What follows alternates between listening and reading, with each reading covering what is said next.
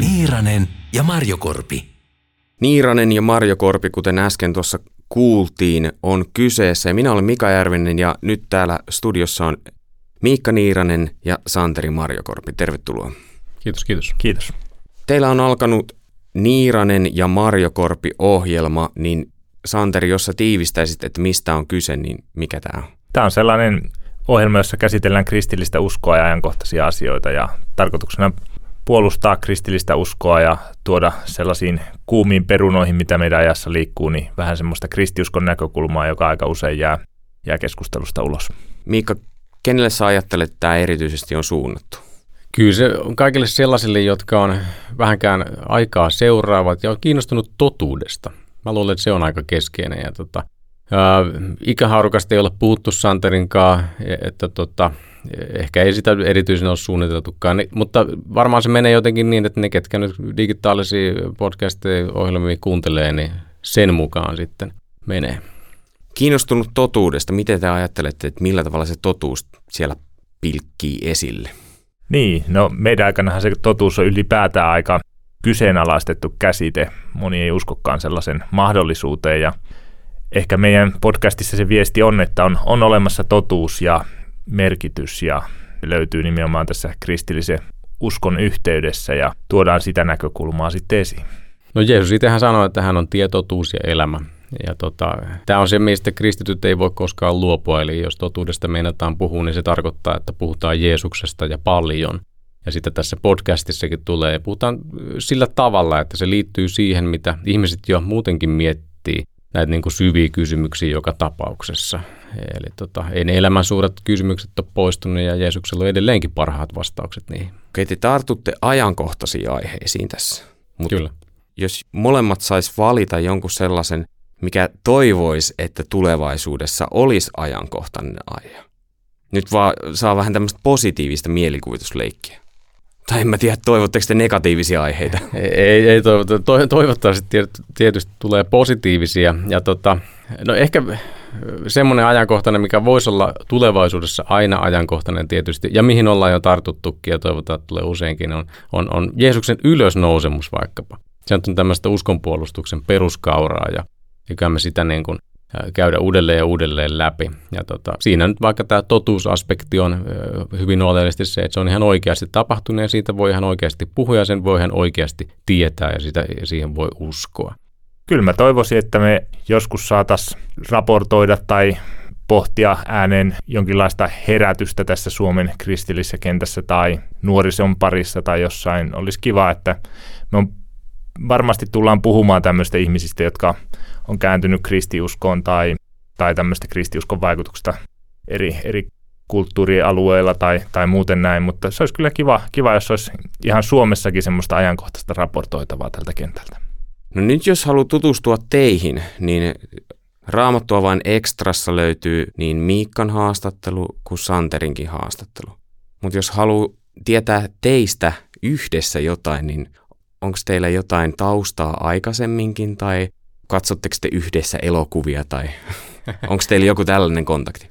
No, mä itse asiassa just osallistuin tämmöiseen tota, arvontaan, mikä tämä Jesus Revolution Finland sometilillä, että sillä idealla, että kun vaimo on jo Instagramissa, niin joku piti täkätä, niin mä täkäsin Santerin sitten siihen ja tota, ainakin liput voitetaan, jos voitetaan ja sitten saadaan päättää, mennäänkö yhdessä katsoa, ehkä se voi olla ihan kevyt katsoa, mutta eikö me alun perin vähän tunneta niin työkuvioista? Työ, töiden kautta, että meillä on molemmilla ollut samantyyppisiä intressejä ja, ja tota, aika huomannut, että ollaan ajatellaan monista asioista samalla lailla, niin ollaan niin kuin vaan päädytty eri, eri kuvioissa yhteen.